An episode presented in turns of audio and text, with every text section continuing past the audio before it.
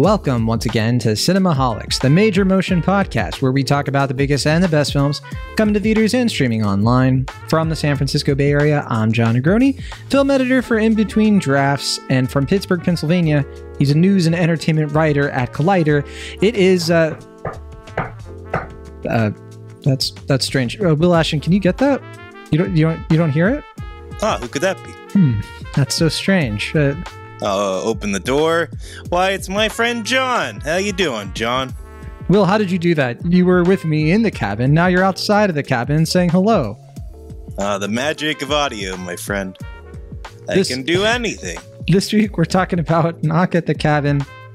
We're All people need is their imaginations. we're uh, we're we're super late uh, to kick off our seventh season. Our seventh year begins this week, February 2023, and uh, yeah, we're, we're super late. Uh, we our, our schedule is conflicted quite quite ha- uh, quite terribly, but you know what? The listeners did have something to tie them over, and I have to imagine the listeners who were sitting on their podcast app yesterday, last night, staring and refreshing over and over again, like when are John and Will going to release their Knock at the Cabin review?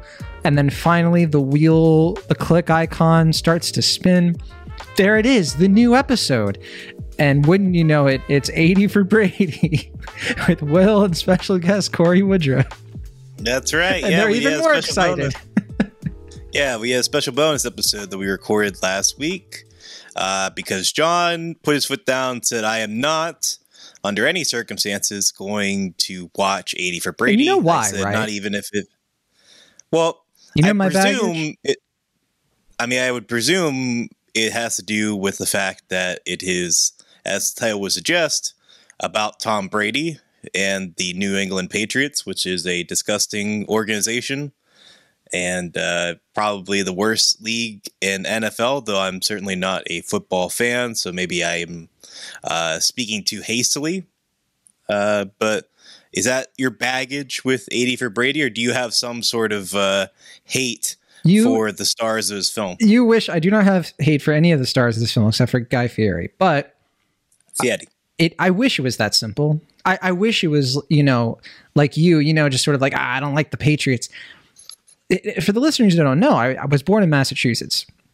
Stone's throw from Foxborough. That's an embellishment. But I grew up my whole my whole childhood into my 20s being a hardcore New England Patriots fan. Hardcore fan of the Patriots Oh, wow, and. Brady.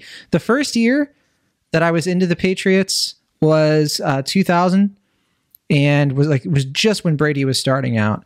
And so like I grew up watching the Patriots win all the time. And I I have a very sore spot with that team because I had to go from loving the team to despising them because of all their shenanigans and because of everything that that organization represents. And that is worse. It's like one thing to be like, okay, let's say you're Will Ashton, you're a fan of like, who knows, some, not even a fan of football, but you're just like, yeah, man, these Patriots, they seem a little sus.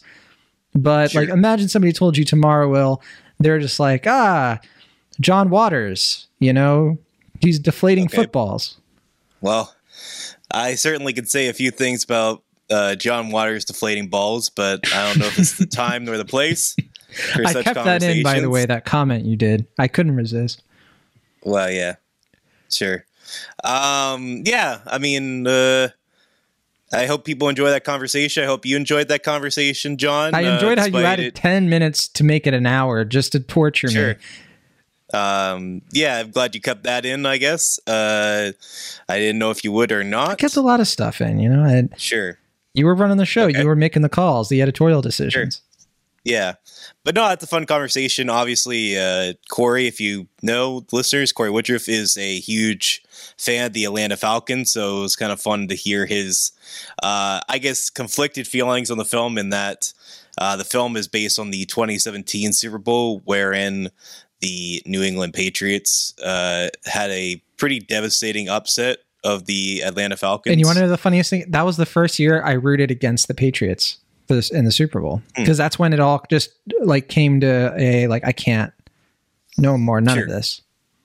and it's fascinating to watch the film because I think for most people that was a pretty upsetting night. uh, and it was just a pretty sad display for uh, you know the fine sport of football, I suppose, because uh, the Falcons had to be uh, pretty brutally. We're really Eaten. just alienating all fans of this podcast who like the New England Patriots. I hope nobody is listening and thinking we have anything against anybody who's a fan of the Patriots because, like, literally Sure. everyone in my family still is, and I love them, and I have no ill will toward anybody who likes the Pats. I mean, if it means anything, I watch one football game a year, and it's the Super Bowl. So I will watch the game on Sunday, but uh, I have uh, no affinity for football otherwise. In fact, I actively avoid it. Okay. So if that makes uh, my opinion on football less valid to anybody, and uh, especially if they're fans of the New England Patriots, then so be it. well, let's talk about a movie that we did not actively avoid. A movie Sure. called Knock at the Cabin. Well, I didn't avoid 80 for Brady. I sought it out because I'm a fan of ensemble comedies. With senior citizens, yes. Eh, Exactly. Knock at the Cabin. This is the latest film from M. Night Shyamalan. And it's the first time Will and I have talked about a Shyamalan movie together Sure. since mean- Glass. You could say it's another film about four friends who get together under uh, uh, unbelievable circumstances during a once in a lifetime event. Yes, that ends the world for many people. Exactly. There you go. You're Feels the like right the end track. of the world. Yeah. Yeah. Um, yes, yes. Uh, this is uh, Shyamalan's latest film since Old. So Old came out summer of 2021. And then, uh, Will, you you and I weren't able to talk about that movie together. Kimber Meyer, special guest, was on, and I, it's been too long since we had Kimber on the show. I I, I don't know I if we agree. had I her on wanted- since uh, Old. I wanted her on for this conversation. Yeah, yeah. Can you imagine making her wait all the Mm. all the way until Wednesday night? Um, Oh man. But no, uh, for for this movie for Shyamalan, he's been certainly on a bit of a streak in terms of his movies not being like he had a pretty he had a losing streak, right? Uh, after his career really took off, he kind of had like Sure. a, a moderate decline. He had movies like Lady in the Water and uh, The Village, which were popular, but you know they were just they were starting to get more critical, you know, upheavals since movies like Signs and Unbreakable, and of course The Sixth Sense. But then he was just coming out with stinker after stinker. The Happening being the one that really kicked things off. The Last Airbender, considered by many to be one of the worst adaptations of any um, like children's cartoon to live action in modern times. And uh, After Earth, of course, came next, and it just felt like Shyamalan really just had kind of lost it. He was going for like the blockbuster stuff. He was making movies about the apocalypse, you know, uh, in some ways with th- with stuff like The Happening and After Earth, or you know, in those cases, uh, After Sure. Earth being like more post-apocalypse, but with uh then he came back with the the movie the visit. And the visit which i think is a really good film. I think it's one of his better ones. And after the visit you know he was kind of he was starting to self finance his movies because hollywood said you know what Shyamalan more like Shyamalan don't like don't do it. Uh, but no he came back and he he put the risk in because he knew he still had the juice. He knew he still could make these movies. And people would come see his stuff you know if he kind of returned to his roots like uh, not just with the visit which was a, a horror kind of thing. So coming back to movies like Signs village and all that. But uh, also when he revived the unbreakable franchise made two more uh, Unbreakable films, sequels, uh, and rounding out that trilogy with Split, which was a big hit. Uh, a lot of people really liked Split and loved the reveal that it was going to, you know, have one more movie with Glass. Uh, I wasn't a big fan of either of those movies, and then Old was like his next, like, oh man, his first original thing in quite a while since The Visit in 2015, I want to say, and yeah, people liked that movie too but I've been on a bit of a like I, I don't like any of these movies. I, I I didn't really like Old very much, and I didn't really like Glass. I really didn't like Split, and I think there's something going on with me and Shyamalan. Um, but Will, I feel like you've been more favorable on Shyamalan. You've been uh, liking what he's doing, and I, I want to talk to you about that because let's uh, Sure. let's bring it to a head here before we set this movie up. Yeah, I mean, you kind of allude to it, but it is fascinating that Shyamalan. Uh, he's still a fairly young guy. He's, I think, in his early fifties at this point, but he's kind of in this late period resurgence where, uh, with his third film, Sixth Sense, he became an undeniable phenomenon, the likes of which, like most directors, could never possibly dream. And obviously, he emulated Hitchcock throughout his career, so he kind of put his face out there a lot. He kind of made himself a brand in some respects before that was even a thing for most directors. Uh, and yeah, I mean, certainly the um, hyperboles kind of came fast and early, but they weren't unwarranted. You know, if you watch Sixth Sense or if you watch Unbreakable, as you mentioned, like this is undeniably a confident, commanding filmmaker you see in those early films. Certainly not without, I guess you could say, your quirks uh, throughout, but I think people were a lot more willing to forgive them because of the strengths. But as you were mentioning, uh, I guess around the time of Signs, that's when people, uh, I guess, were maybe pushing back a little bit, at least maybe not initially. But I do know that's kind of the film that broke it for some people because that's when he was sort of infamously said to be the next Spielberg, and people were kind of like, "Whoa, whoa, whoa, whoa, whoa, what's going on?" Well, I even remember as a normie uh, when that movie came out, like people were making fun of it. You know, they were being like, "Oh, this is kind of silly." Sure. Whereas, like that was a that was a departure from Sixth Sense and Unbreakable. Those movies were taken I mean, really seriously, and then people started mm. referring to Shyamalan and making fun of the twists that he would do in his movies more. Yeah, I mean, I always associated with Scary Movie three personally, right? Yeah, of, uh, which really leans uh, heavy on yeah. signs. Yeah, yeah, and I mean, it's very easy to kind of make fun of Shyamalan. I think, like we said before, like those quirks that I'm mentioning, the kind of lead and diode of painterly frames, being maybe a little bit too self serious, that very earnest way of filmmaking. Uh, it, it has a very kind of old fashioned romanticism that, you know, if, if you you know poke at it or you, you, certainly his plots aren't always the most uh, robust in the sense that like his earlier films uh, were definitely more leading on the twist to the point where some of them are stronger than others i think certainly the fame of Sixth Sense as anyone would expect kind of got to his head where he felt like every one of his films had to have a twist and some were maybe a little bit better than others i mean i feel like Signs is a fascinating one for me because I kind of see it as the perfect middle for him. It has everything I love and everything I kind of get annoyed by with Shyamalan, where you have some really incredibly directed sequences. You have like a really strong theme about faith and the idea of, you know, exploring the unknown while you're challenging your own sense of, uh, you know, the greater unknown and your relationship to God. And uh, yeah, I mean, there's just a lot of stuff in there that I really do love a lot. And then there's just some really dumb stuff at the end, uh, which I won't give away for anyone who hasn't seen that film. But um, yeah, I mean, I think The Village is the one I'm most curious to revisit some point down the road. I, I definitely mm-hmm. remember, I think, liking it a little bit more most, but I know that's the one where the wheels sort of came off for a lot of people. They're kind of like, I don't. Movie. Yeah, I, I knew I mean, the I twist going into that movie. I, I it was spoiled for me. Yeah, and I watched it, and you know what? I was kind of like, "This is a good ride." Yeah, yeah. I think people were just kind of I don't know. I think that was the one where the twist thing got people a little annoyed, but I don't know. I, mm. I hmm. agree with you because like I knew the twist going into it. and I felt it was a little bit stronger because of that. Like it was more interesting for me to explore that film, what it's saying, also about faith and our relationship to the known, the unknown.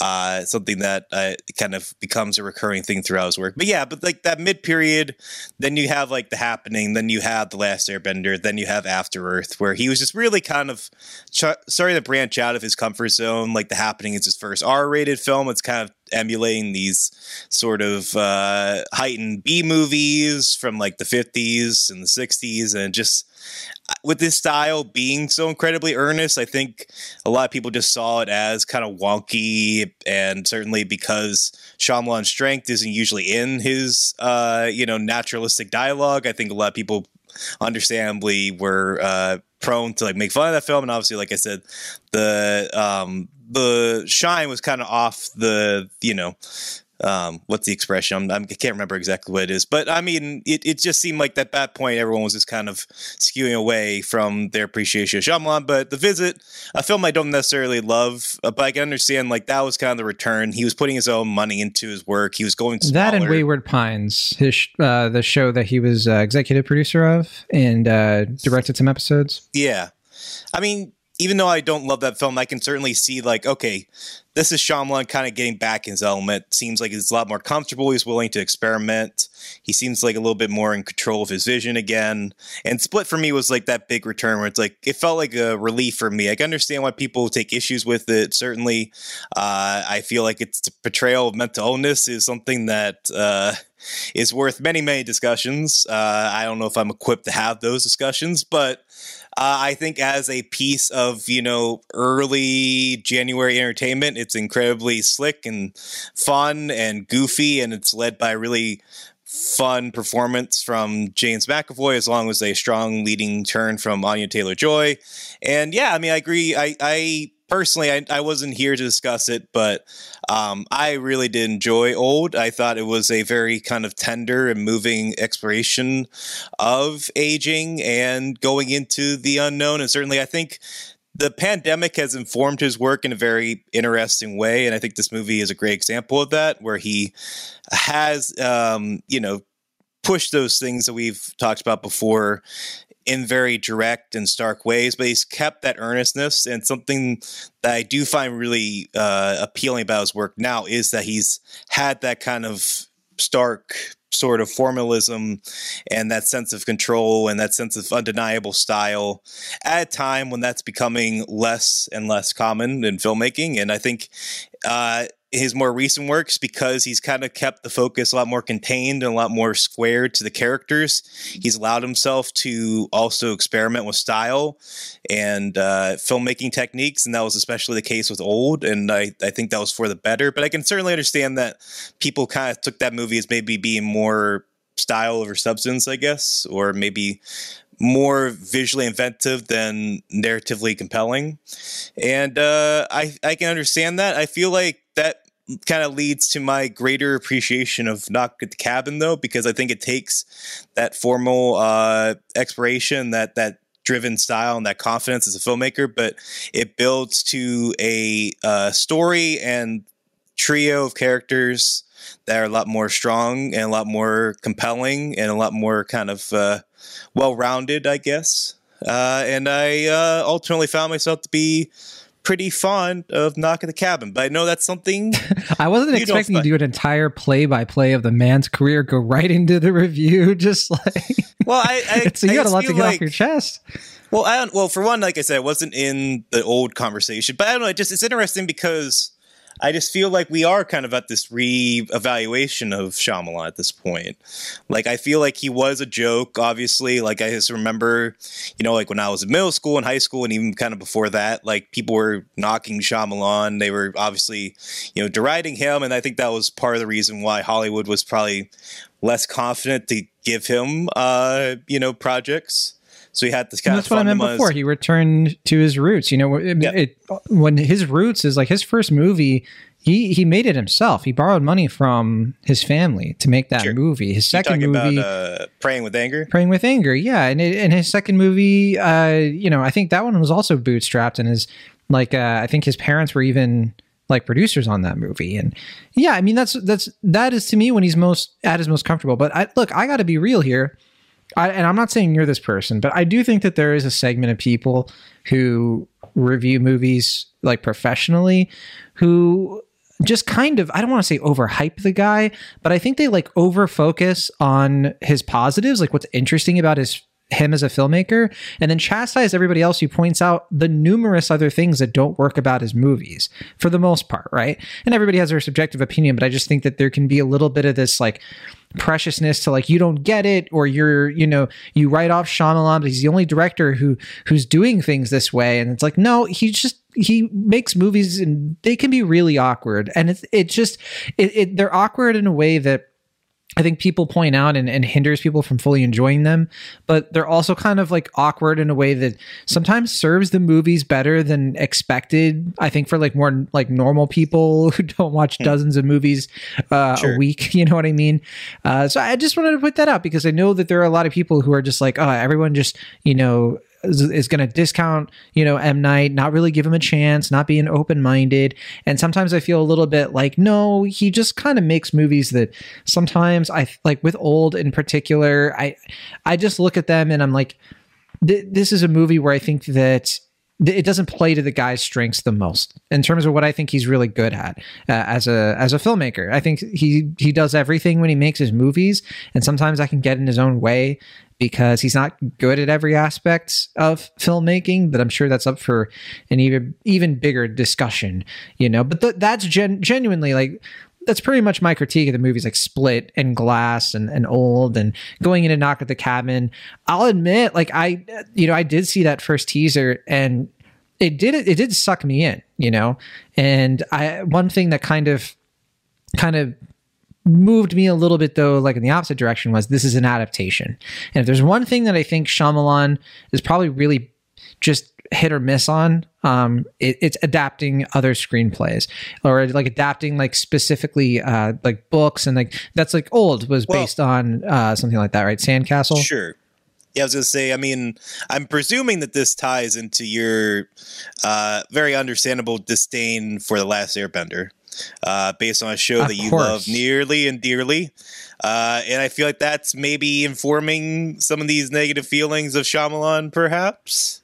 Maybe, but you know, I'll finish with this. I'll just say the thing that I like about the guy is that I think that he's a very conflicted person in a lot of aspects of his life. And he brings that sort of like ambiguity of like what the universe means to his movies and it can be fascinating to watch like i think like the morally gray uh, atmosphere of movies like unbreakable and sixth sense like that's kind of what makes those movies better than you know i think another filmmaker with the same tools would have done because uh, he's somebody who you know like the guy was raised hindu but he was in uh, he grew up in pennsylvania shout out um, but he he was like in a catholic school and he's always had this like dueling like his background versus like you know being american and you know the the religions that you know of his upbringing versus the real religion that he was sort of like assimilated into and he clearly has a lot in his mind about like you said faith and like the universality of of faith and god and all of this stuff but I think it uh, mo- sometimes it, it comes through in the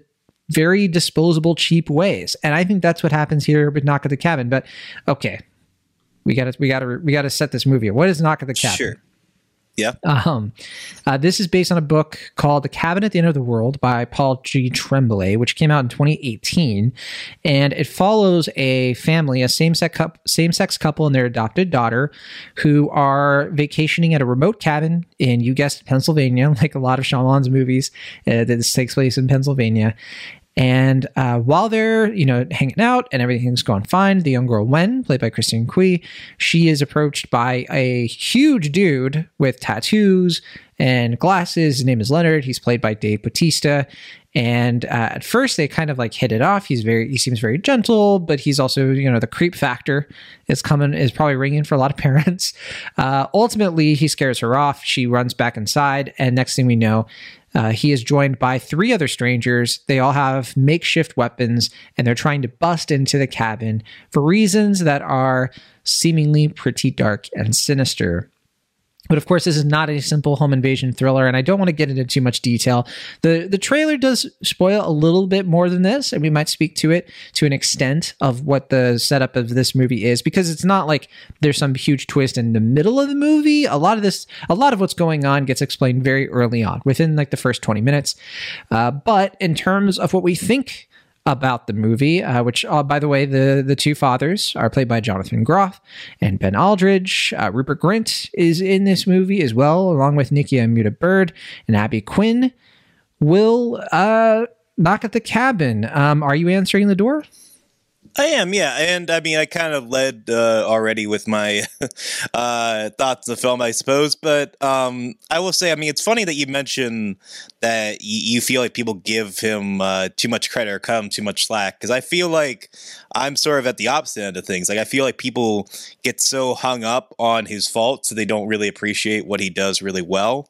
And I think this is a really good example of that because, yeah, I mean, I don't know especially with old and then with this movie too. I just feel like, look, I, I, teach own. I'm not going to take away from anyone's criticisms uh, of the film, and I think there are a lot of genuine, valid criticisms to be made about old and uh, Knock the Cabin. But I feel like at this point, like when people are like, "Oh, the dialogue is still stilted," oh, like this and that about the writing. I don't know. I mean, some of the criticisms I get, a lot of them I'm also kind of just like, I don't know, for lack of a better word, I feel like they're just kind of hack at this point because I don't know. I mean, I guess at this point you just kind of know what to expect with Shyamalan. Like he's made what like 10 or so films at this point i don't know i just don't really get why people get so hung up on the dialogue as much and the one thing i, I find myself really uh, impressed with with this film is that it seems a lot more natural. I think part of that is because uh, of it being an adaptation. So I guess I push against you being like he's at his weakest when he's making an adaptation because I feel like he's buoyed here by the fact that he's able to take someone else's work and have kind of more robust kind of discussions. And I think it's also elevated well, by having I'll, performers like Bautista and the the young actress here. I forget her name. I apologize. Kristen Cui. But no, the, I don't think the dialogue is bad in this movie. Okay. For its credit, I, I don't think it, old. I think it, it had pretty bad dialogue. I, I, I just I think it's bad, but like I don't think it's just awkward or stilted. I just think it's badly written. In this in this, I actually think that it's better. Like it's it's perfectly fine, serviceable. Yeah, I don't know. I just I just feel like it's something that people get kind of hung up on, and I just don't at this point really understand why. It just seems like kind of I don't know for everything that he does I think well with this film and and that film. I just feel like it's just one of those things where it's like, yeah, I mean, you can criticize it, sure. I just don't really think it's worth, you know, just uh, it, it disparaging what else works in those films. But with this one, yeah, I agree. I think it is elevated tremendously by the strengths of these two performances in particular.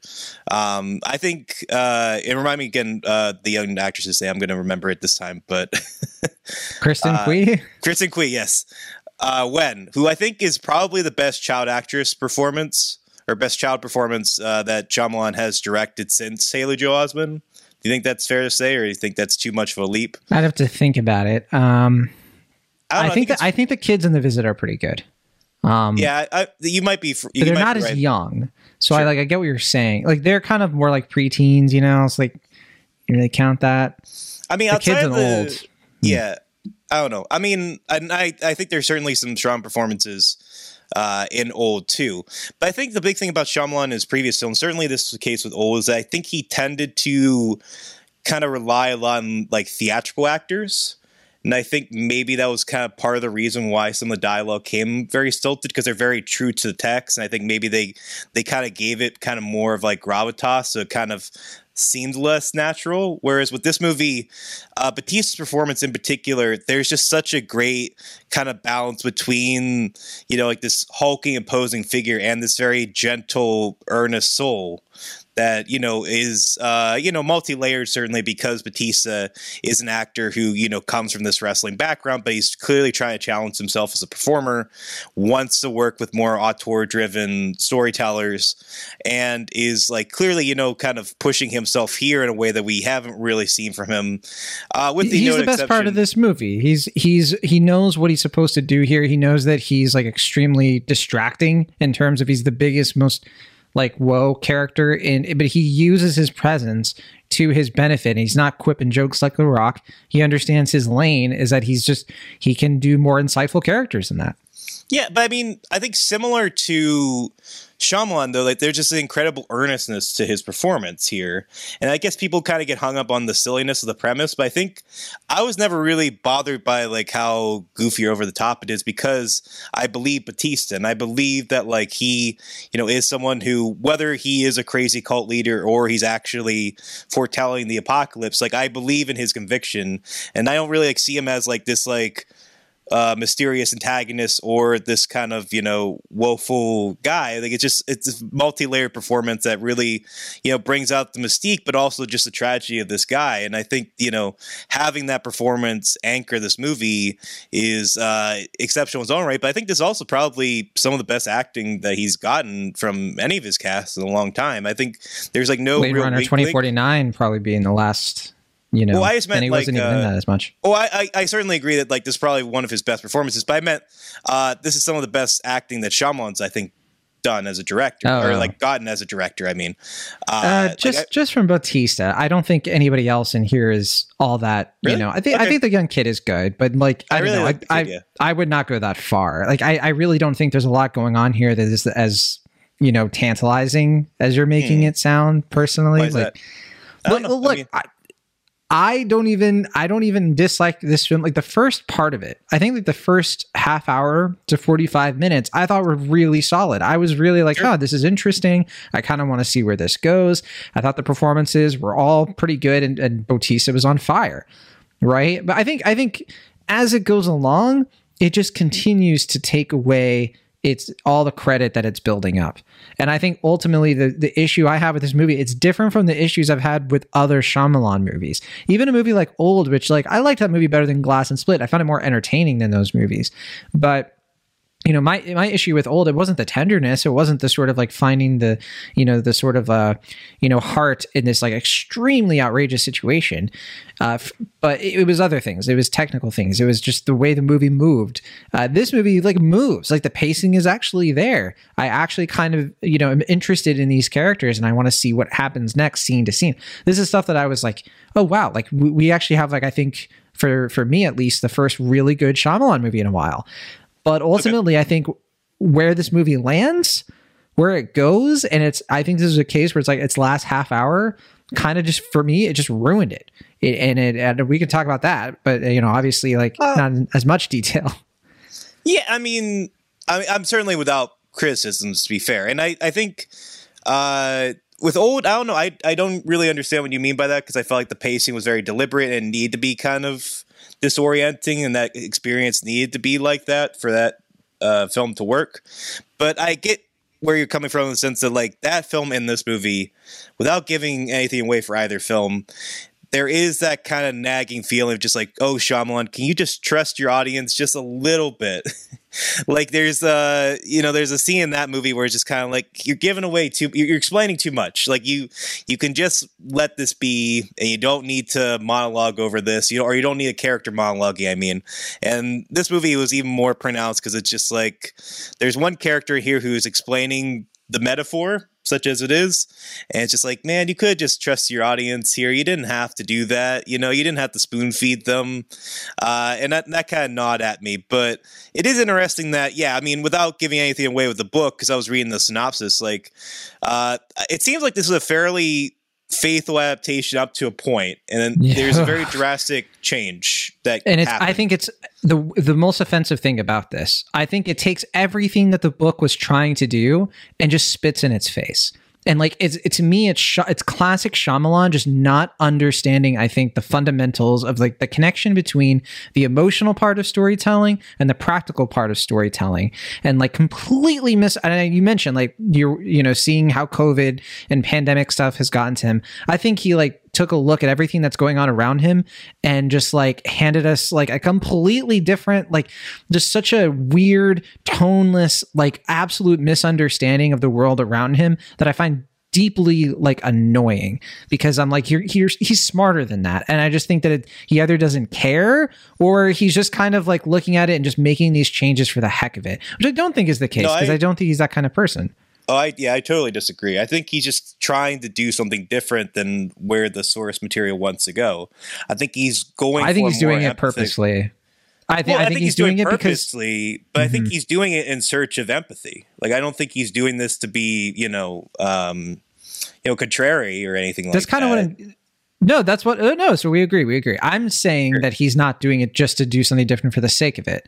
Um, no, I think, I think, would be very deliberate. I mean, you can disagree with it all you want, but I feel like that's what anything, I said. Yeah, I'm not. Yeah. I'm not saying that he did that. I'm no, saying no, it's like one of two things, and I don't think it was that. But I don't get why you feel it's a spit in the face to the novel because I feel like the novel is kind of going for something more sort of sensational, and he's he's going for something more kind of soulful and searching, like you were kind of alluding to before. Because there's no honesty to it.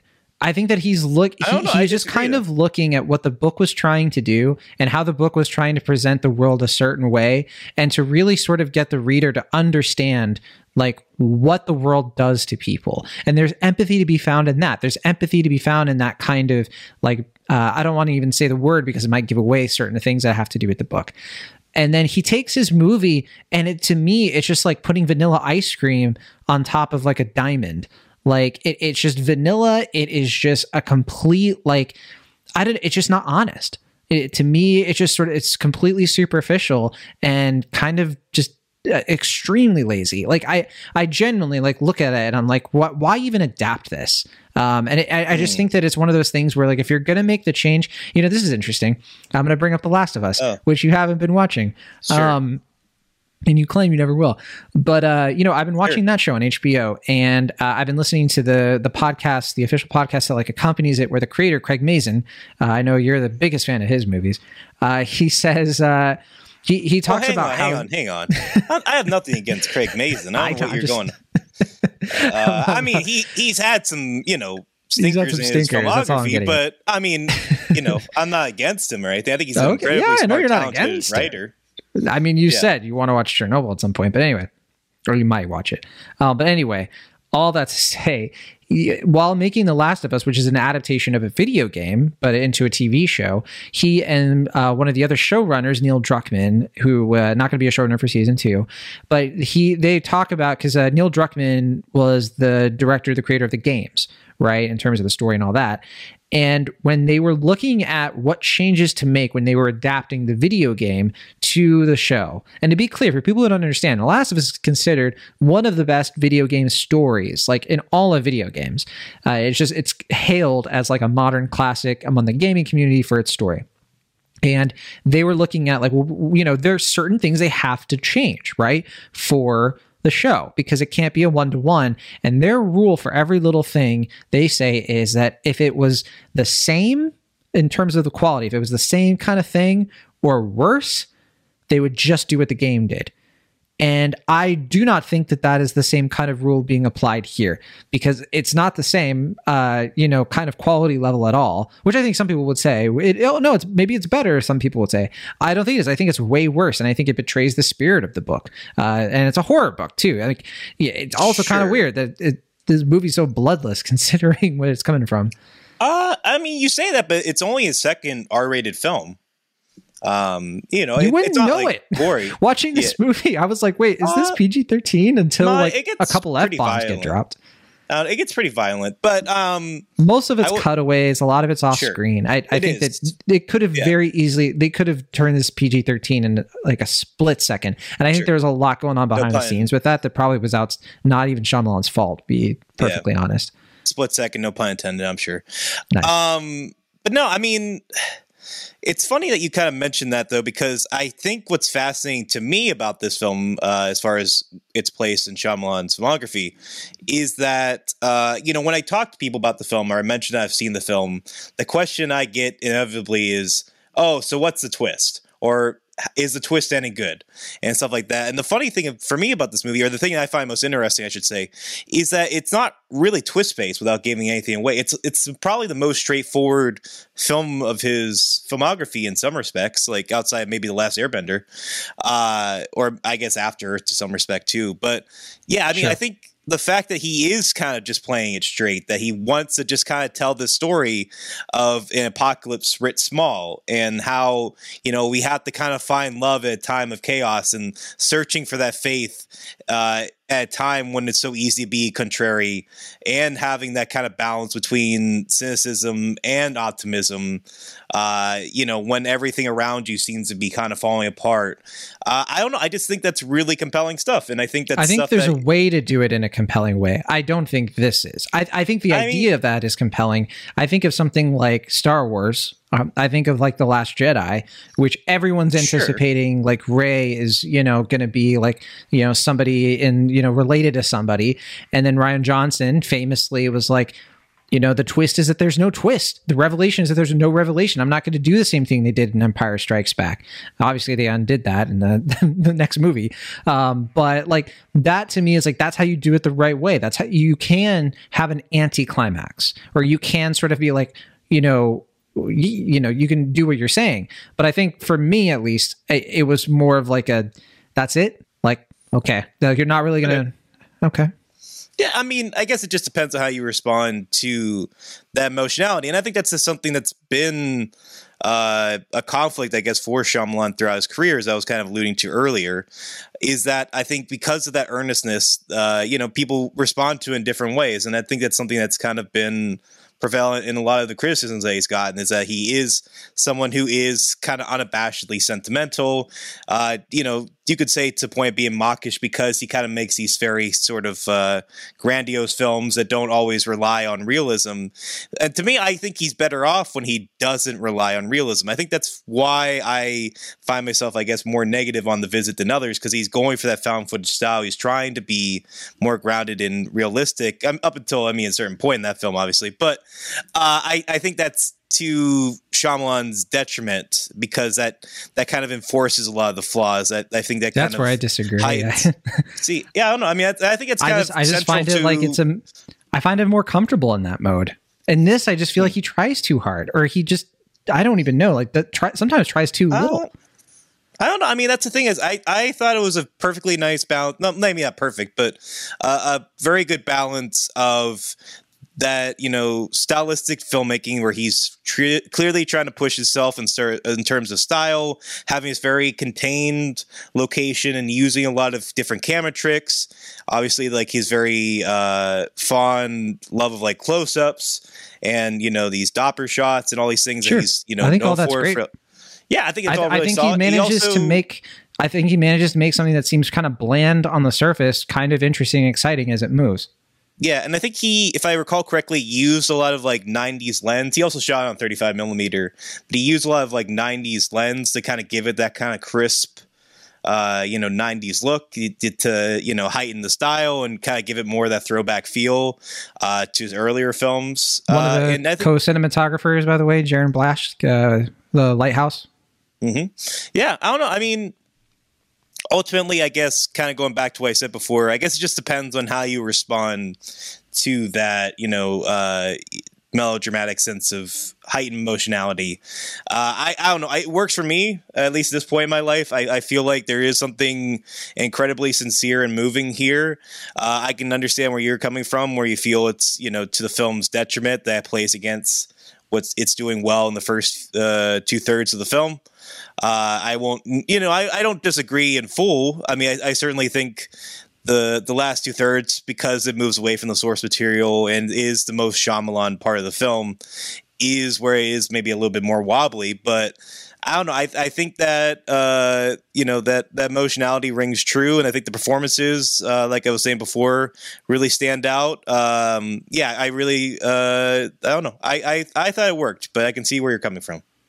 I think it comes down to the message as the biggest issues. I think there are little issues all over this movie.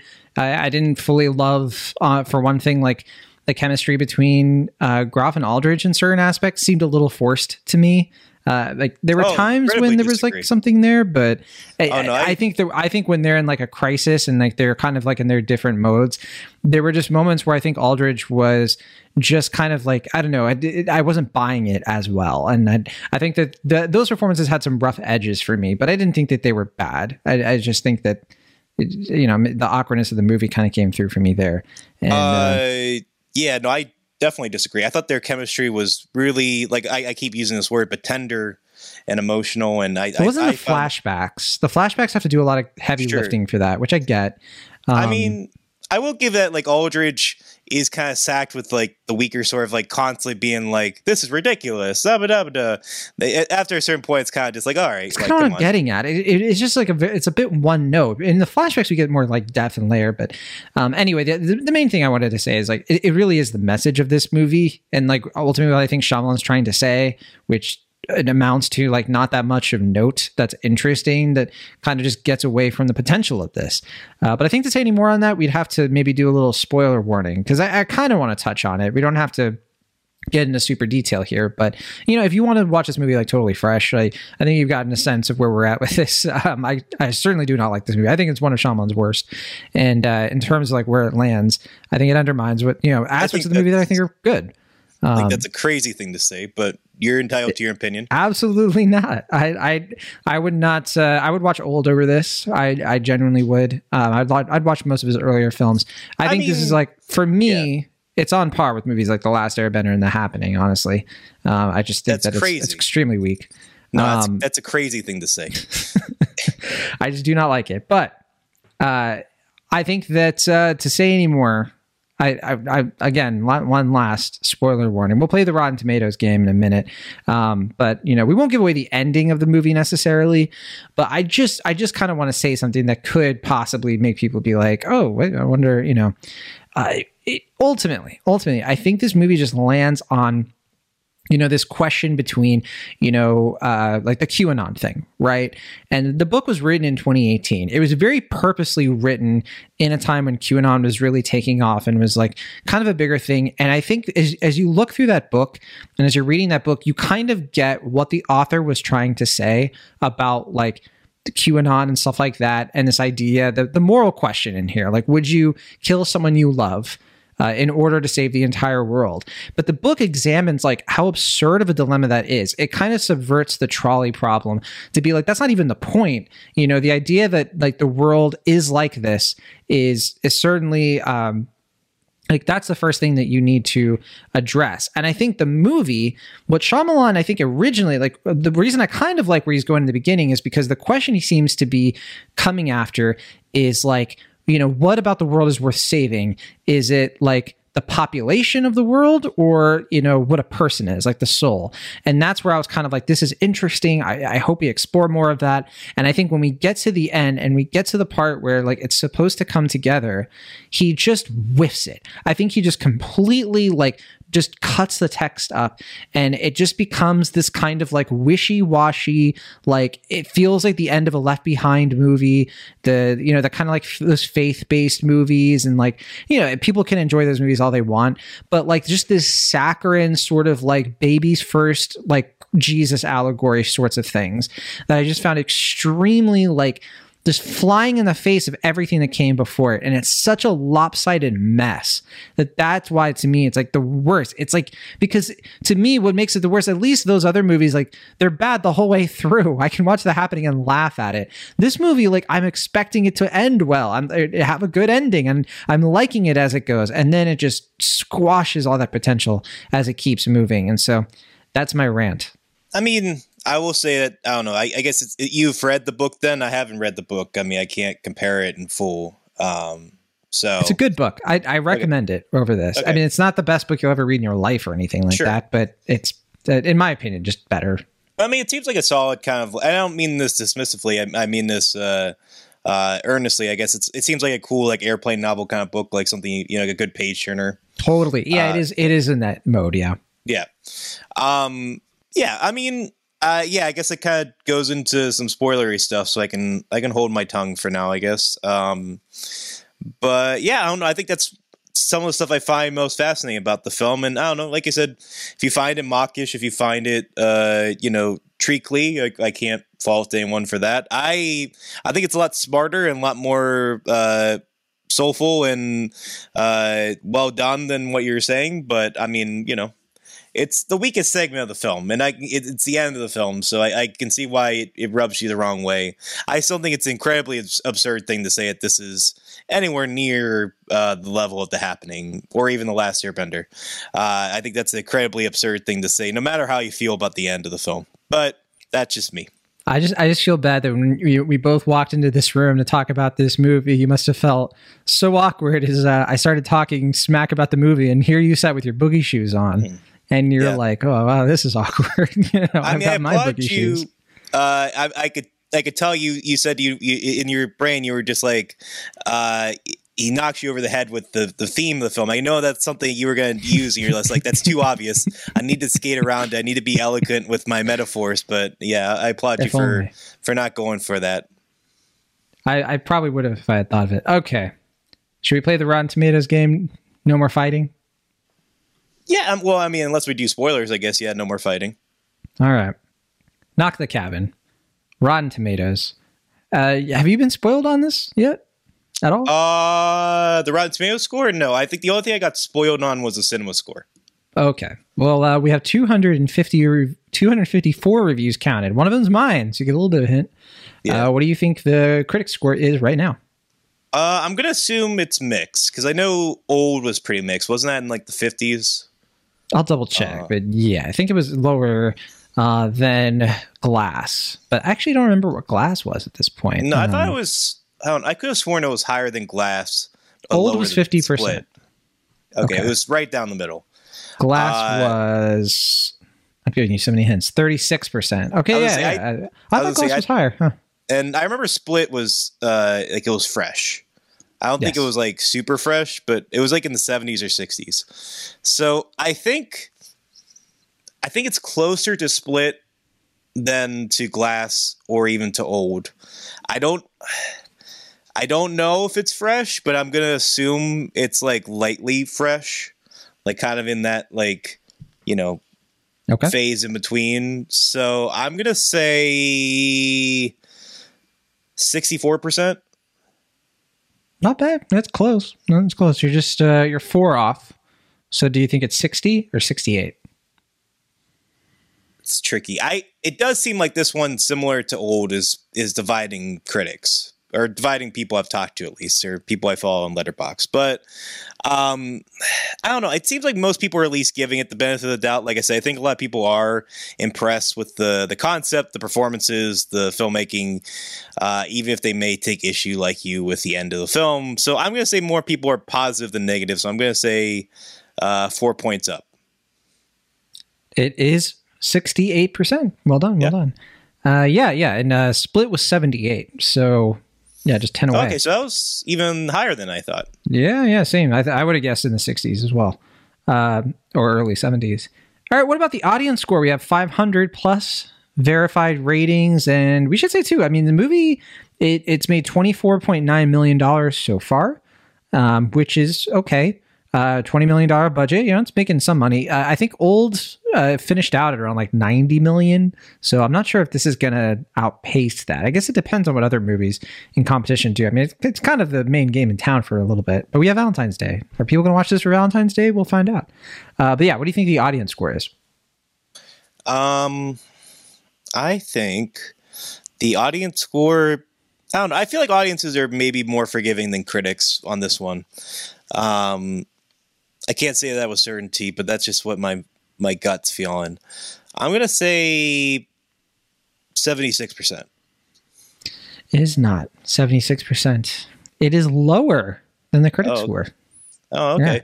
Is it, uh, 65%. 65. Oh, okay. So not Yeah. too much lower. I mean, it's still fresh. Yeah. And I don't even I don't I'm not sure because it, it could be one of those things like sometimes movies that have like same-sex couples and representation, sometimes they get reviewed bond. And sometimes like people are just like, you know, bigots. And so Sure. sometimes yeah, it can be hard to to to judge, you know. I that's mean- the real deal. I will say, I, I mean, I, I have not gone looking for this, so I don't want to say with any certainty, but it doesn't seem like this movie is getting the same sort of uh, lambasting that something like Lightyear did for having like a same sex kiss or anything like And I honestly want I think the reason for that is A because it's R rated and B because like the gay couple's being terrorized the whole time.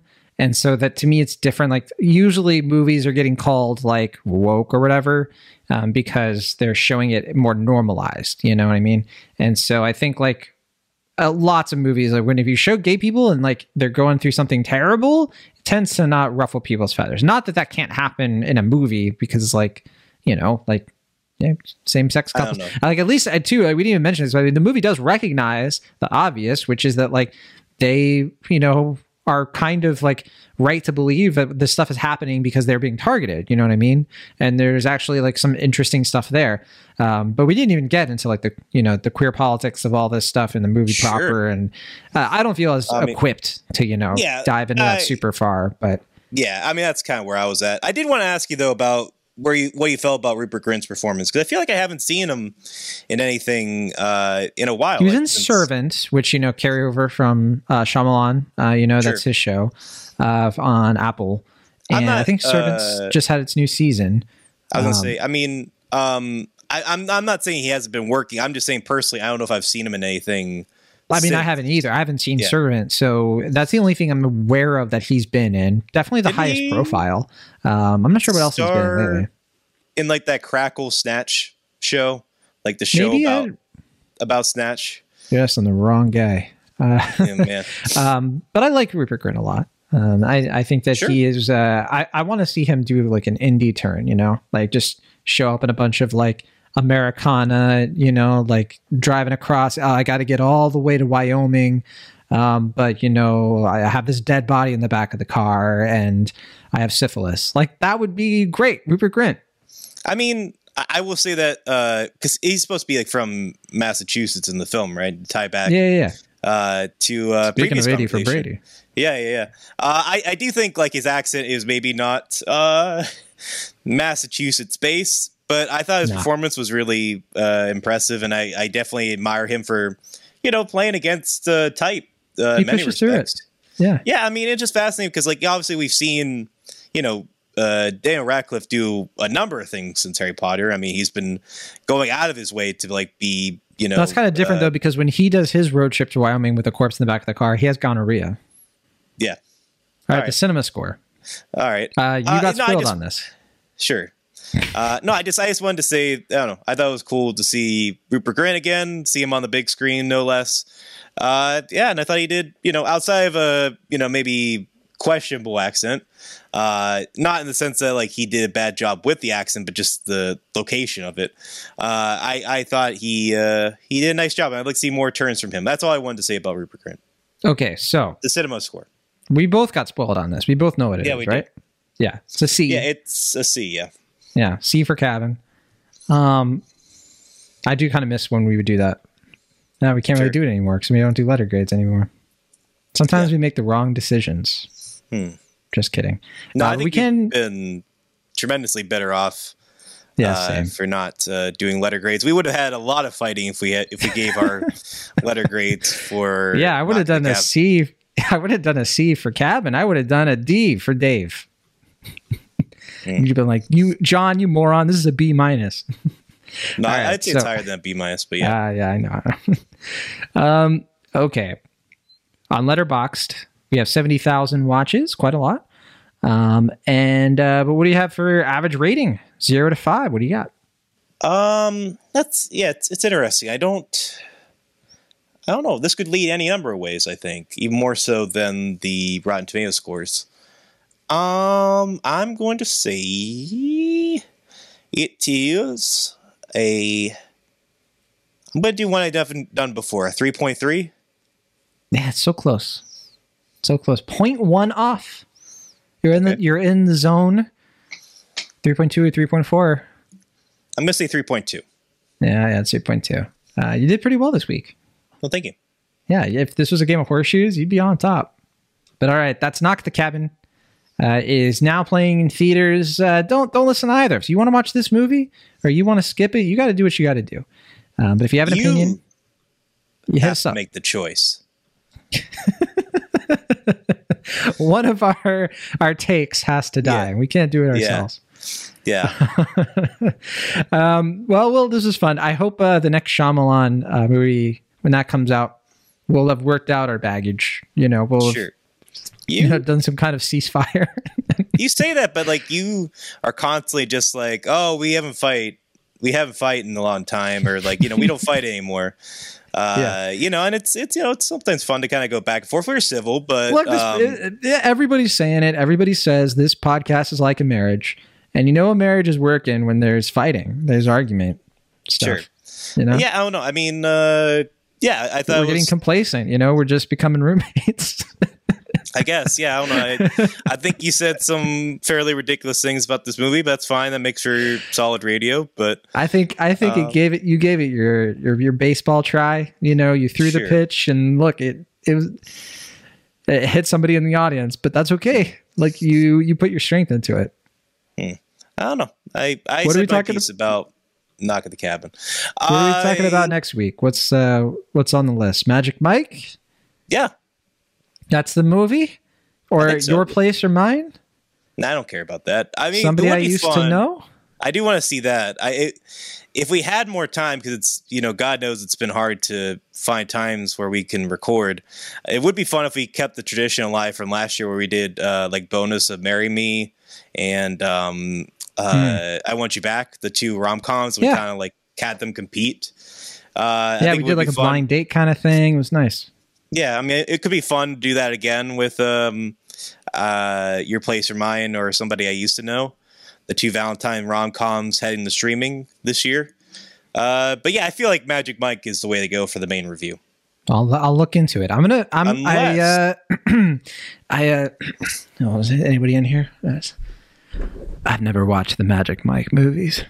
Really, I've always wanted to. they're fun. I would I get to have them. a fun weekend. I was gonna say. I mean, the other option is that we finally talk about Skinamarink, which is now on Shudder.